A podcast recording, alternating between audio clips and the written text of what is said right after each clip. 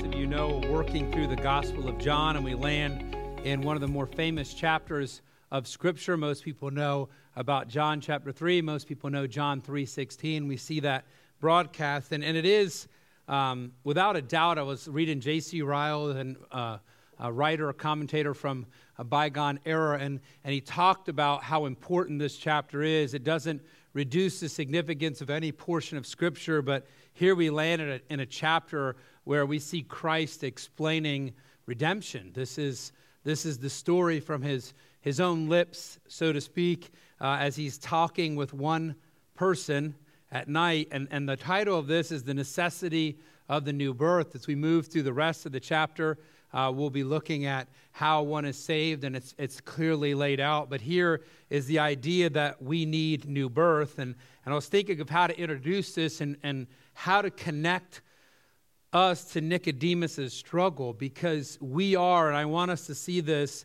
as humans, we are Nicodemus. We are wrestling, uh, we are struggling. And so I was looking at this and I was trying to think of something that explained it, and the idea that came to mind was the idea of, of being worthy. Uh, we all like to think that we bring something to the table, that we bring value in some form or fashion to whatever we're involved in doing, which in and of itself is not a, a horrible thing. But as humans, we crave that worth and fight so that it can be seen and recognized. On the sports field, we need to either be seen as an integral part of the defense or offense, or we need to be the heart of the team on our jobs. We want to be worth our pay. We want to be seen as bringing creativity and inspiration uh, to the design team. We want to be known as the problem solver. Amongst our friends, we are the funny one, the helpful one, the giver, uh, maybe even the taker, because every giver needs a taker, is what I say. And so, in any group of my friends, I'm the taker. Um, regardless, though, of the circle, we feel the need to be intrinsically self worthy, that we bring to the equation something of value. But that perspective, that need, can often taint our connection to the Savior. It can taint how we view eternal life. It can cripple us from ever seeing or entering into God's kingdom, of truly being part of His ultimate reign. And it is that exact issue that Nicodemus highlights for us and a crucial reality to be dealt with as we engage in eternal questions. You might say off the onset, Well, Kenny, I'm a believer. I don't, I don't struggle with this. And I'm going to throw out at the end of the sermon that maybe you are a believer, but you may be living a life that now lives that idea of self worth. And I'll throw this out as well. As you encounter the world around you, everyone has this battle within themselves the idea that they deserve or they have earned or they're good enough or everything is okay. And so we're going to dive into this because this becomes what we all struggle with. And when I say all, I say the church, but also going beyond that, all of humanity will wrestle with. Now, it's important to keep everything in context. It's, it's easy when we read through Scripture uh, to see a chapter break and suddenly say, well, new scene, new scenario. And I want us to be aware of our surroundings and circumstances as we enter into the conversation with Nicodemus. Uh, Jesus is in Jerusalem for the Passover. This is at the beginning of his ministry, this is at the onset. So we have walked through a wedding feast, we have seen him engage and talk with John the Baptist, but here he is at his first Passover. He'll walk through three, possibly four Passovers in his ministry. This is the first one. And he starts this off by cleaning up worship. He has run the greedy bazaar of Annas, as it was known, out of the court of Gentiles. He'll do it again at the end of his ministry. The people don't get the message. People want to be commercialized, they want to be shallow. And then, after being questioned and making references to his resurrection, a reference that no one grasped at the time, he remained in Jerusalem for the Feast of Unleavened Bread. So you have the Passover, and then you have a week of celebrating. And he was there in Jerusalem for that feast. And as we read in John 2 23 through 25, he was doing many signs, and that people were drawn to him, but they were drawn to him in a superficial way.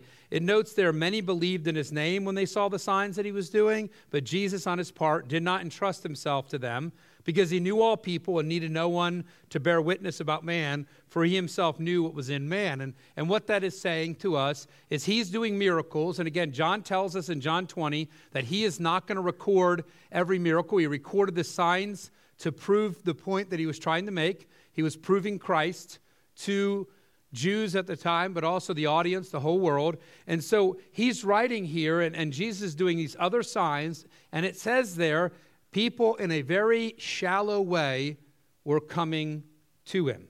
They were drawn to him. And it's this context, so right two ends, and, and we have signs being done, which Nicodemus is going to reference in this context, in these superficial times.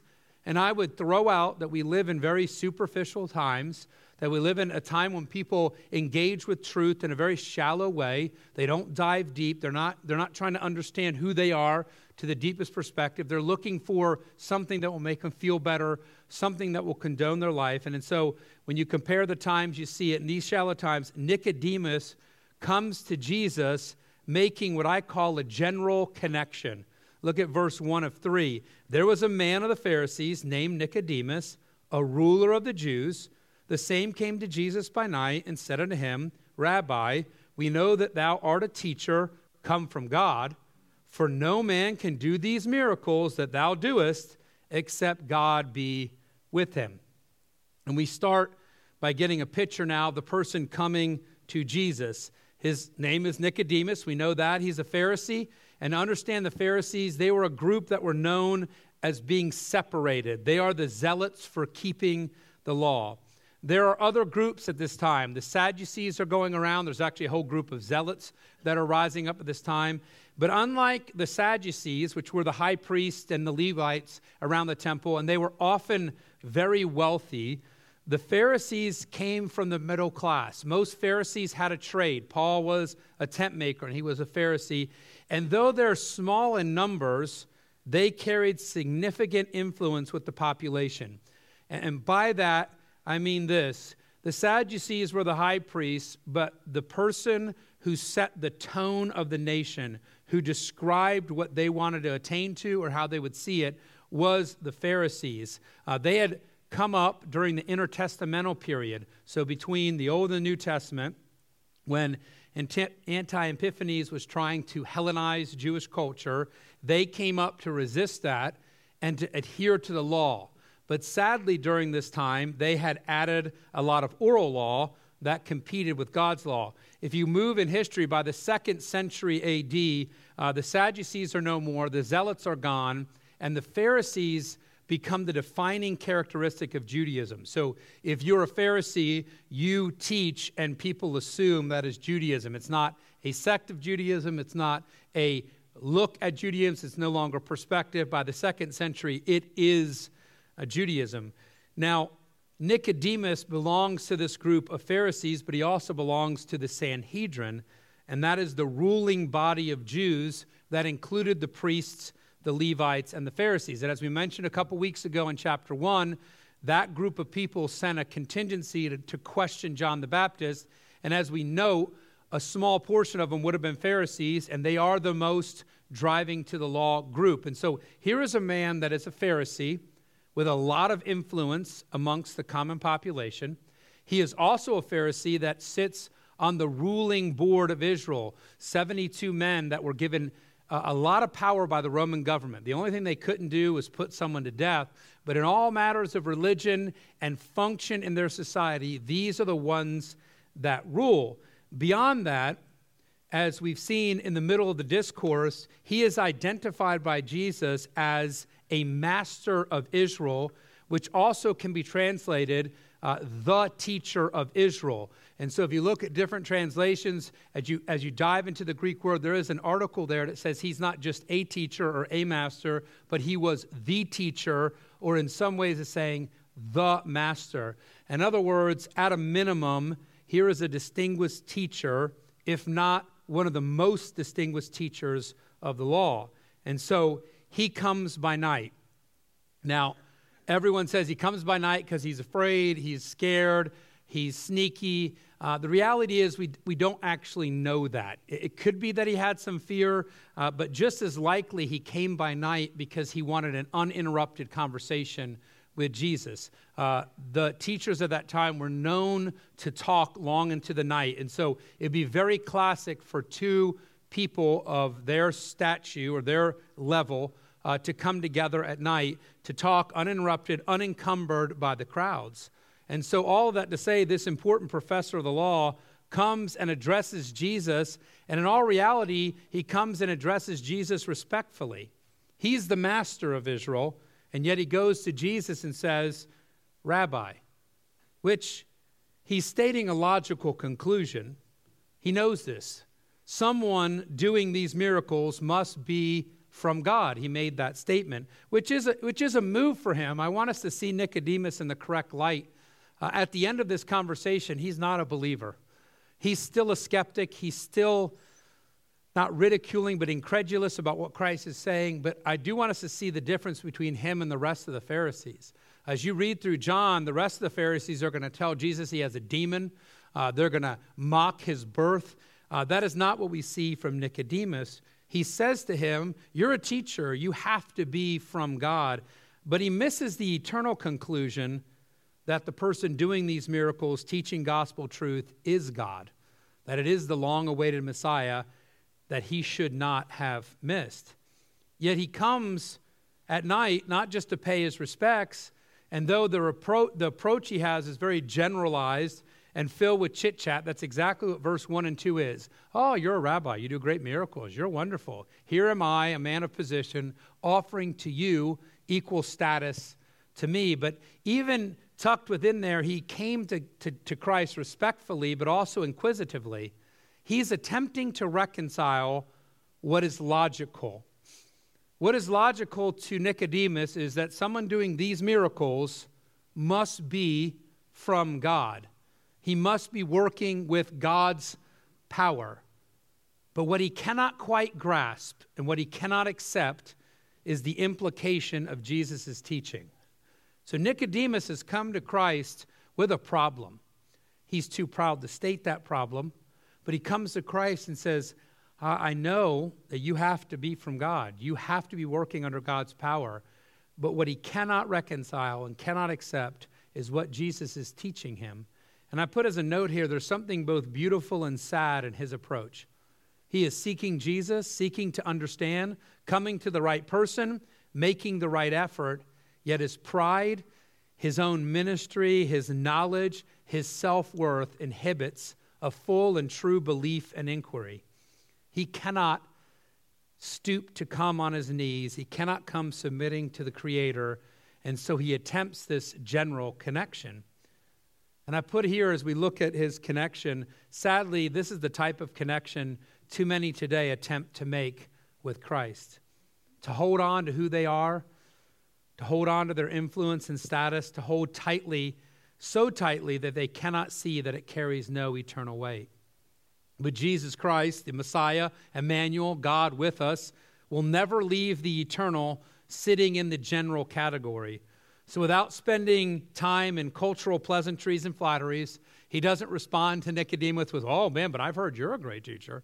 It's so wonderful to talk to you tonight. I'm glad you came tonight to me, and we, the elite educated ones, can dialogue. He bypasses every one of those pleasantries, all those flatteries. And, and in that culture, you were supposed to return flattery with flattery. You're supposed to say, You're amazing. And they say, And you're amazing. And you spend a good bit of time talking about how amazing each of you are. Uh, Christ bypasses that. This general entry point that Nicodemus brings, and he moves quickly to a personal application. I want us to look at verses 3 uh, through 8. And, and notice in the conversation and all through John, whenever you, you see the words verily, verily, or truly, truly, which are actually a translation of the word amen, amen, it is Christ emphasizing. And I'll mention this a little later on. He's highlighting something, he's, he's trying to make a point. It is the equivalent of saying, listen up, I'm telling you something important. Pay attention. It is to, to catch the ear of the listener. and so Jesus answered and said unto him, Verily, verily, I say unto thee, except a man be born again, he cannot see the kingdom of God. And I want you to notice what a drastic move that is. Nicodemus walks up and says, You must be from God because you do amazing miracles. And Jesus says, You need to be born again. And we're staring at this, and he says, Pay attention, you need to be born again. And he goes on, Nicodemus saith unto him, How can a man be born when he is old? and scripture always tells us the information we need. Nicodemus is not a young man, Nicodemus is an old man. He's telling us that he is an older man coming here. he says, Can he enter the second time into his mother's womb and be born? Jesus answered, Verily, verily, pay attention. I say unto thee, except a man be born of water and of the Spirit, he cannot enter into the kingdom of God. And that which is born of the flesh is flesh, and that which is born of the Spirit is spirit. Marvel not that I said unto thee, You must be born again. The wind bloweth where it listeth, and thou hearest the sound thereof, but canst not tell whence it cometh and whither it goeth. So is everyone that is born of the Spirit. And actually, tucked right there is more theology than we'll probably be able to unpack in one sitting, but it's also a, a great warning to uh, sometimes people who bury themselves in theology and expect to explain everything that God does in a human's logic, because Christ right there tells Nicodemus, one of the more intelligent people in the world at that time, that there's some things you're not going to ever understand about God and the Holy Spirit and how He works, but you are going to see the result thereof. But I digress a little bit. But we go here with what started out in theory from Nicodemus. Hey, you must be from God because you do miracles. And what happens is it shifts quickly from theory to what was needed for Nicodemus. He wants to talk about the issue at hand, and Christ says, let's talk about your issue. Let's talk about who you are. Let's talk about what you need. It got personal quickly. He was approaching Jesus Christ as an equal.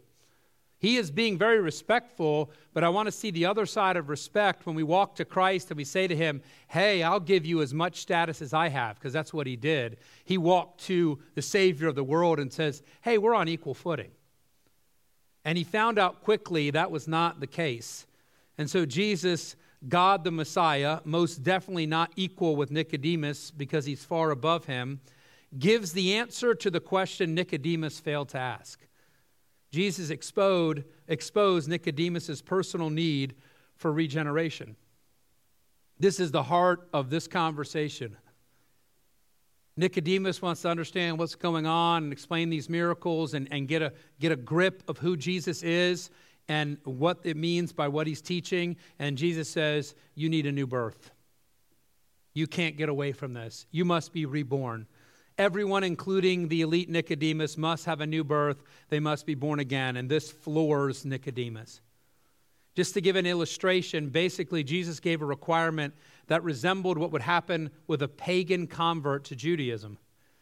A pagan would get converted to Judaism, and their whole implication that they would be taught is this idea you're going to set aside everything you've ever done because none of it has any value. All you thought you were before is, is, is thrown in the garbage bin to pursue a new life and faith in Judaism. But Nicodemus is not a pagan.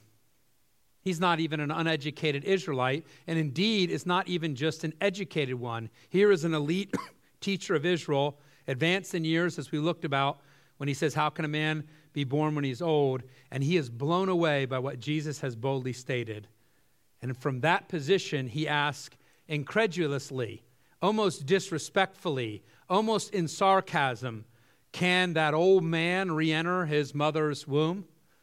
And understand the implication. He's old. His mom's not even alive anymore. And he's asking a question that he obviously knows is not the real question. A lot of people, and I've read some commentators say, well, Nicodemus, he was kind of dense to ask that question. He is the master of Israel, the teacher. He's not dense at all. He's too intelligent to think that Jesus was actually suggesting this. He says this because he cannot and would not process what was being said. Jesus was telling him, the elite Jew, that he was not redeemed. He was not okay. His religious works and merits would not amount to anything eternal, which is his dilemma to begin with. I know you're from God. I think I serve God. But you're telling me I've got a huge problem. They had an issue with what Christ was teaching. Jesus called Nicodemus to abandon what he had spent his life gaining and to grasp what Hendriksen notes is this that spiritual birth is something one undergoes, not something he produces. See, Nicodemus is struggling with something that too many of us struggle with. Too many people in the world struggle with.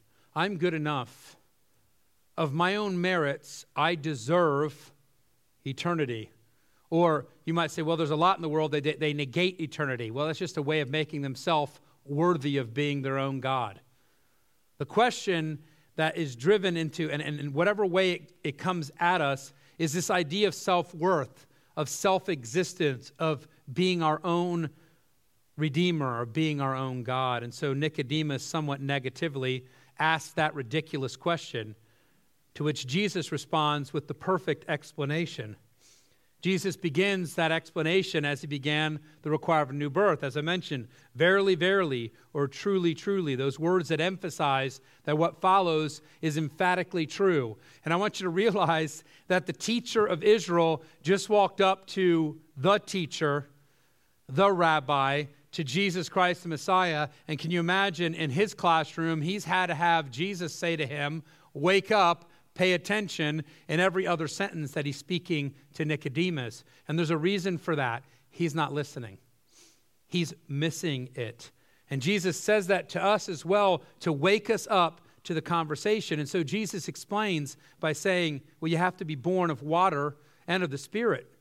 The new birth consists of these two things. now, if you want to dive in and read forever, you can read about all the different opinions that come with the water and the Spirit. Some people view the water as natural birth and the Spirit as spiritual birth. Some see the reference to water as speaking of Christian baptism. Some people see the speaking of water to a reference to John's baptism. But none of these ideas account for what has been said. Jesus is not contrasting these two things. He's not saying you need to be born of the Spirit and not water, or you need Spirit in addition to water. That an all honesty, in Greek, there's no confusion at all because it makes it very crystal clear that you need to have both of these things. It's also very clear in Greek that he's not referring to two different births. He's not saying, as many people think, well, he's speaking of you need to be born physically and then you got to be reborn spiritually. But in all fairness to the Greek grammar, it's not two things, it's one thing that has to have these two components. On top of all of that, Jesus is not talking to Nicodemus with new teaching. He is fully expecting Nicodemus to understand this. And we'll talk about the reprimand at the end when he says, How can these things be? And you think, Oh, that's just a question of, I just don't understand. And Jesus says, You're the master and you don't know? There's no uh, pulling back from what was a very stern rebuke to him. And, and that helps us grasp a little bit of what's being said here when Jesus says, You must be born of water and of the Spirit.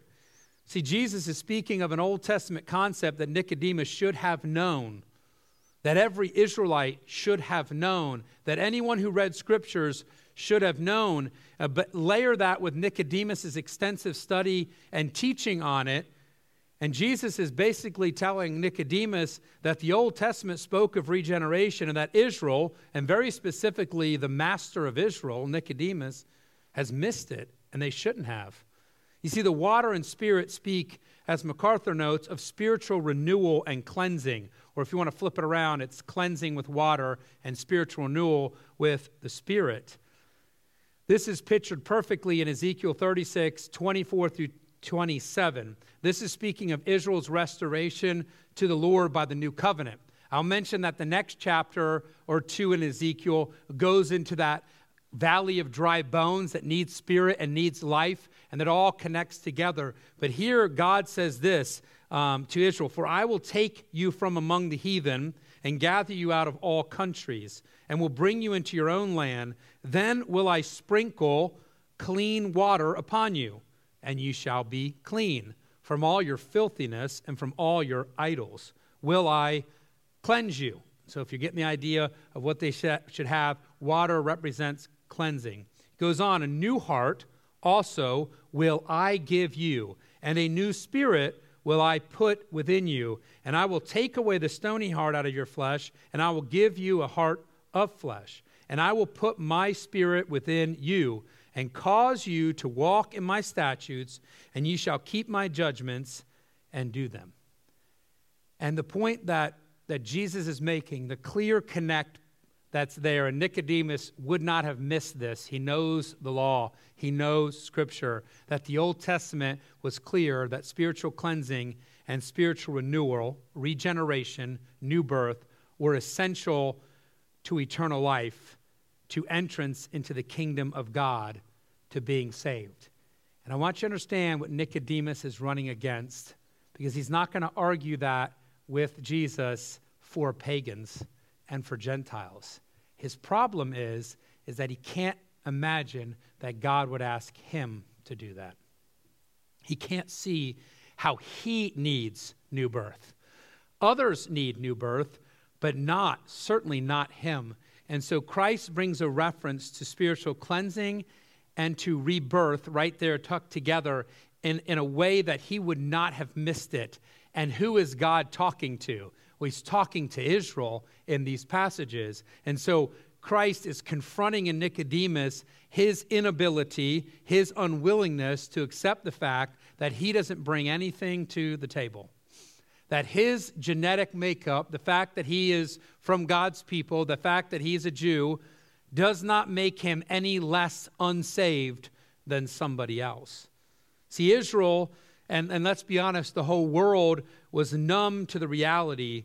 Why? Because of their self righteousness. And I'm going to use another word because of their self worthiness. Everyone perceives themselves as worthy, as, as not really needing God. They're blind to obvious need. And then to correct any earthliness that could be attached to rebirth, what did Nicodemus say? What, am I going to be reborn again from my mother's womb? Somewhat sarcastically, somewhat incredulously, he's asking. Jesus goes on to explain that flesh produces flesh and spirit produces spirit. What that means is that we as humans aren't going to bring about rebirth spiritually, even if we were reborn physically. We're not the cause, nor could we ever be, of spiritual rebirth. MacArthur writes this even if a physical rebirth were possible, this is the implication of flesh begets flesh, it would produce only flesh.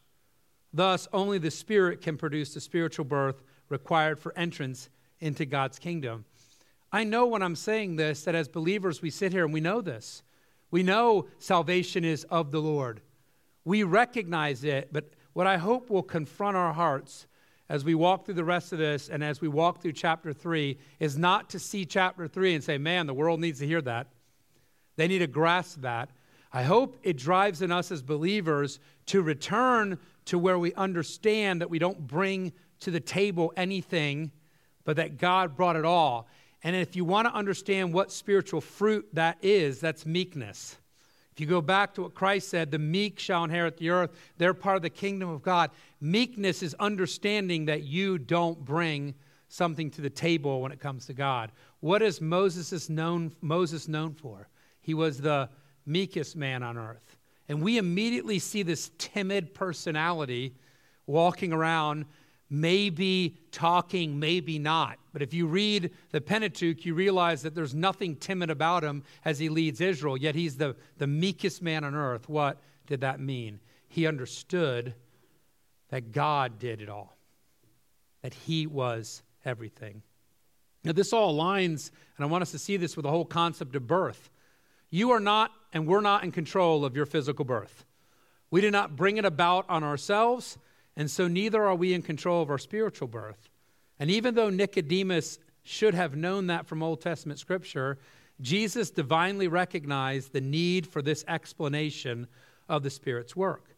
And I want to say this it's something we all need as humans, we desperately still need today.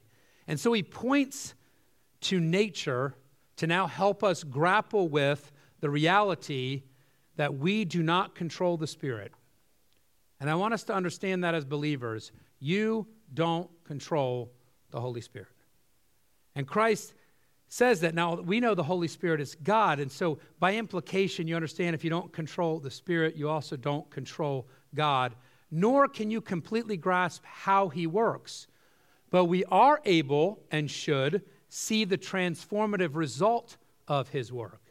And so, what does Jesus say? He says, The wind blows where it wants to or wishes, and you hear it. You hear it sound, but you don't know where it comes from, and you don't know where it's going. So it is with everyone who is born of the Spirit. And I want you to understand the implication of that illustration because that's what this is. This is an illustration. This is to help Nicodemus grapple with something. And this is this He's not in control. He walked to Jesus and said, Hey, equal, let's talk about this thing you're teaching about. And Jesus says, You need to be born again which confronts in him this idea of, I'm as bad as a pagan. I have to come to Christ in this way. What, what, are, you, what are you talking about? And so Jesus then tells him, yeah, you have to be born again. You have to be born of the, the water and of the Spirit, which takes him right back to Ezekiel. And, and what he's showing him is, is this need that he has. See, Nicodemus is not a man that needs anything from anybody. He is the man with the answers. He's the one who teaches. He's the one who served God. He's the one who's kept the law. He's kept his own law. He's kept all the traditions. He is the elite of the elites. Isn't God lucky to have him in his kingdom? And Jesus just told him, You're not in the kingdom. And he is grappling with this. And so Jesus shares the idea that you, as a human, aren't able to produce spiritual life within yourself. The Spirit does it. And that, that goes against everything we hold dear because I like to be in control. I don't know about you. And I, some people say, oh, I'm not a control, I'm not a control freak. I don't need to be in control. No, to a certain level, you might not be as crazy as the rest of us, but you still need to be in control. I know that. At some point, you need to be in control. And we grapple with this. And so then Jesus explains to us in a way that we can understand it. And that's where the wind comes in because though we are able to predict the wind a little more today, than when these words were penned, I would venture forth that we're still not any better with predicting the weather than they were back then because these snowstorms sure surprised everyone from, from Tennessee all the way up. You know, all I heard was, oh, I can't believe it snowed this much. I'm like, well, it did. Good job on that. Good job, computers. But either way, we might know a little bit more that the wind is still not something we control. We don't exactly know when it starts and we don't exactly know where it ends. And we definitely can't manipulate the wind. We don't tell the wind to blow. Nobody, no scientific model, no action can tell the wind that it blows here to there or in this direction or that it needs to move the leaves at this volume or at that volume. We don't control the wind. And that is obvious, right? If you've ever, I know for me, every time I go to spray weed killer and I live on a hill and everyone, oh, the breeze is wonderful. You know when the breeze is not wonderful? When you want to spray Roundup. And as long as the wind's blowing on my neighbor's property, everything's fine. I just spray it well and see what happens. But when it's going back in my face is when it bothers me. And so when I think about the wind, when that illustration comes up, I think about spraying Roundup. Because when I go to spray Roundup, I don't want a breeze. And sure enough, I mix Roundup, and the breeze kicks up. And I think about making my kids spray the Roundup. I'm like, they're not going to even think about it at all and then there will be no mowing this season, but it'll be a lot of dirt. But I don't control it. It's not at my dictate. I don't have anything to say over it. And that's what Jesus connects for us. And so he says, This, understand this with the Spirit. What does accomplish the transformed lives of those born of the Spirit is obvious. If you're saved, you should know it, and everyone else should. Because when the wind blows and moves all the leaves away, we're aware of it. And I want us to understand what Jesus is dealing with with Nicodemus. He's dealing with someone who's come to him and said, I don't need you. I don't like that you're teaching this. I know you're from God, but I don't like what you're saying. And I am in control. And Jesus just said to him, You're not in control. You cannot work your own salvation. And as believers, we know that. There's nothing I can do to earn Christ. He did the work, right? He died on the cross. He's accomplishing this. And here is Nicodemus, and he's saying, Yeah, but I've got to do something. Or more importantly, I've done something. And again, I go all the way back to the beginning. He can't walk to Christ on his knees. Or to put it in maybe vernacular we understand, he won't come to the cross because he doesn't need it.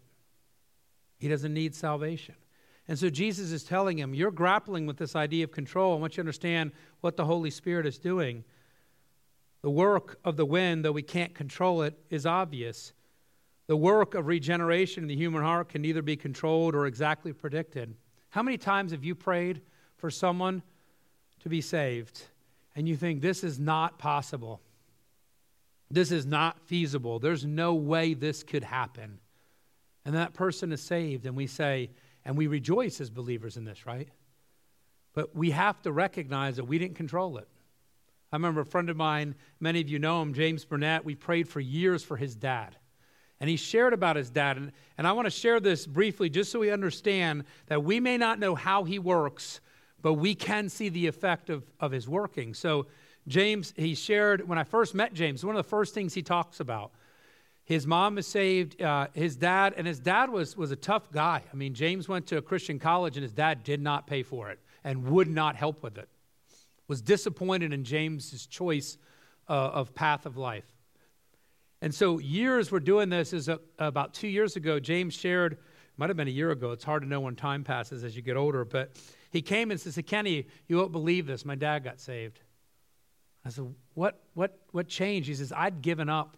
I mean, you're still there witnessing, you're still there trying to help. My dad has Alzheimer's. He says it's the onset of forgetting everything and not even recognizing. There's been spurts where he's just confused, never been confused before. They've had to pick him up at the whatever Rotary Club, wherever they go play bingo at, because he forgets something or something else. And his mom calls him and says, You got to come here. Your dad's asking questions. And sure enough, his dad gets saved. Says to James immediately after, I can't believe I've resisted and rejected and fought all these years.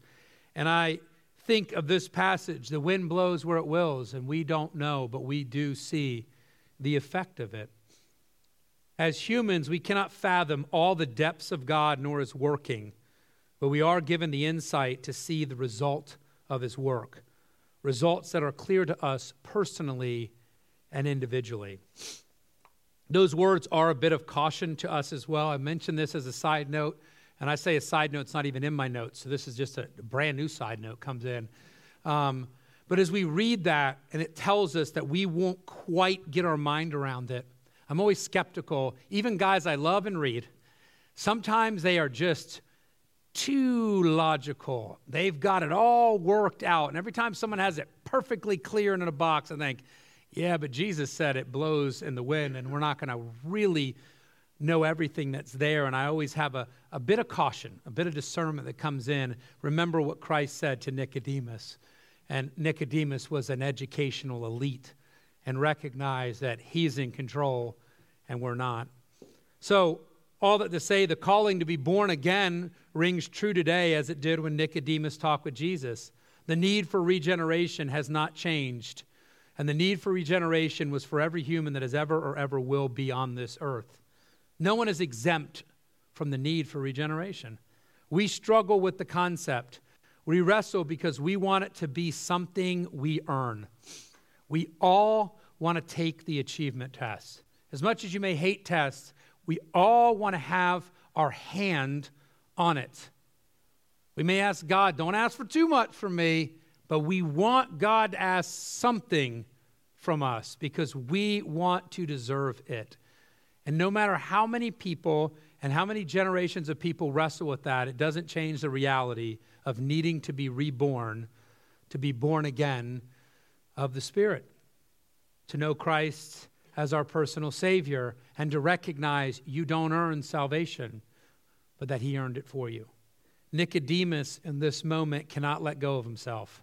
He hears the teaching. He cannot miss the Old Testament connection of water and spirit. He, he can't miss it. He's been given a clear illustration to explain the mystery of the Holy Spirit's working. So, in case he's like, yeah, but you got to explain it to me, Jesus gives a, a very simple illustration that lets him know exactly how God works, and that as humans, we may not be able to fully grasp every component of it. But acknowledgement means letting go of all he thought he had earned in a lifetime of works based righteousness. And I want you to get that. Here is an old man that has lived the most righteous life of any Jew possible. He's from a group of people that came to be to fight a wicked Greek minded king who wanted to put a pig in the temple, who wanted to destroy Jewish culture. And these are the men that were called to stand fast. And from that tradition, he is there.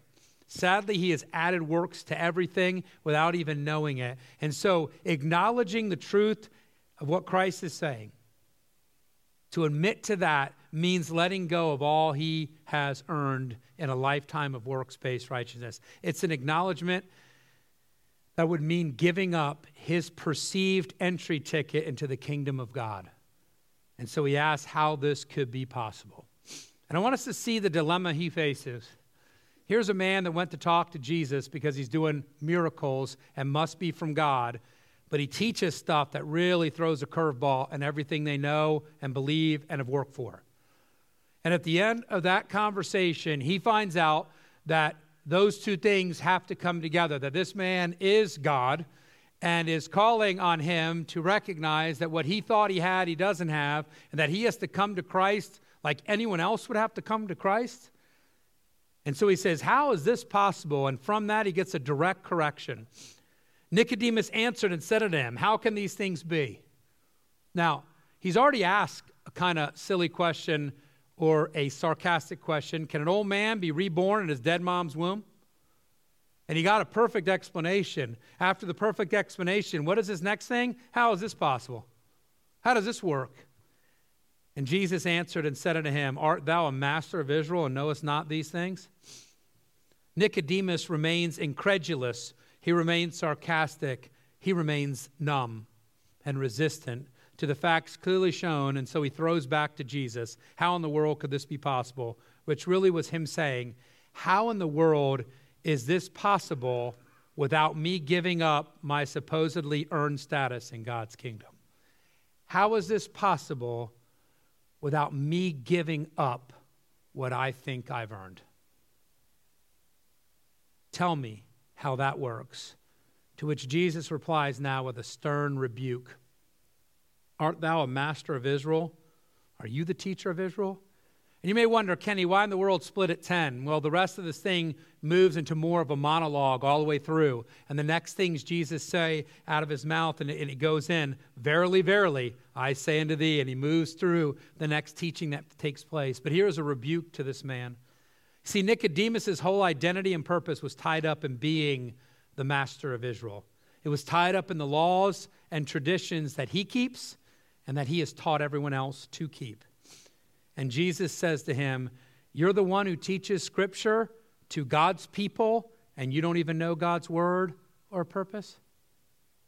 Nicodemus' whole identity stands in judgment of his response to eternal truth. But he couldn't see it.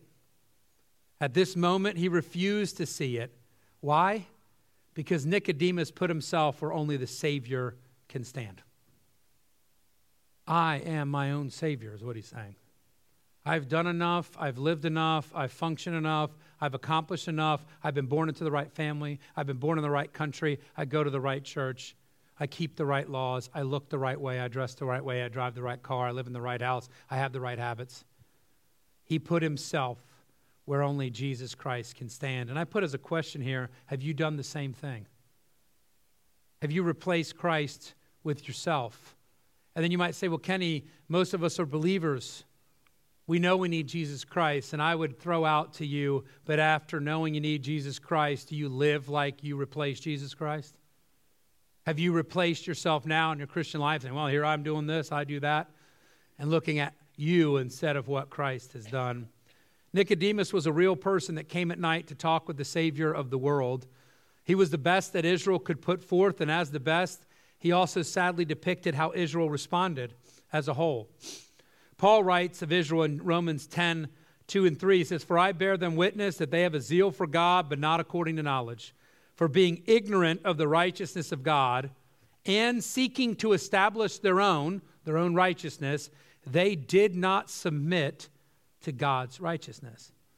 Far too many supposed Christians have sought to establish their own righteousness, to build their own way of salvation, of entrance into God's kingdom, but all that zeal comes to nothing when not done according to God's way, God's will, and God's knowledge.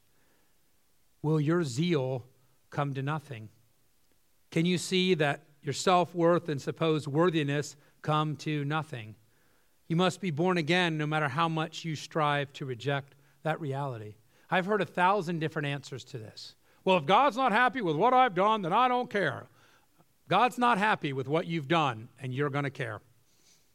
Nothing will change that. At this point in his life, Nicodemus felt that he had earned salvation, that even in a small way, small way, and there's a whole system, there's a whole church out there that has a small way that they contribute to access into God's kingdom. And when we see John talk about God's kingdom, he's referring to salvation, he's turning to eternal life. In some way, he thinks he's owed the kingdom for what he has done. He thought that he worked to produce his own salvation, but he was wrong. Are you wrong about the same thing this morning? Maybe your system looks different than Nicodemus's, but the end point is the same. You reject the need to be reborn, you reject the idea of regeneration, and thus stand eternally outside of God's kingdom. Then maybe possibly you're redeemed, but you now act like you're, you've been the one who earned it. Maybe you live the Christian life in such a way that it becomes completely confusing to the lost world because you live like you deserve it. Instead of always recognizing that it was a gift of God that brought eternal life.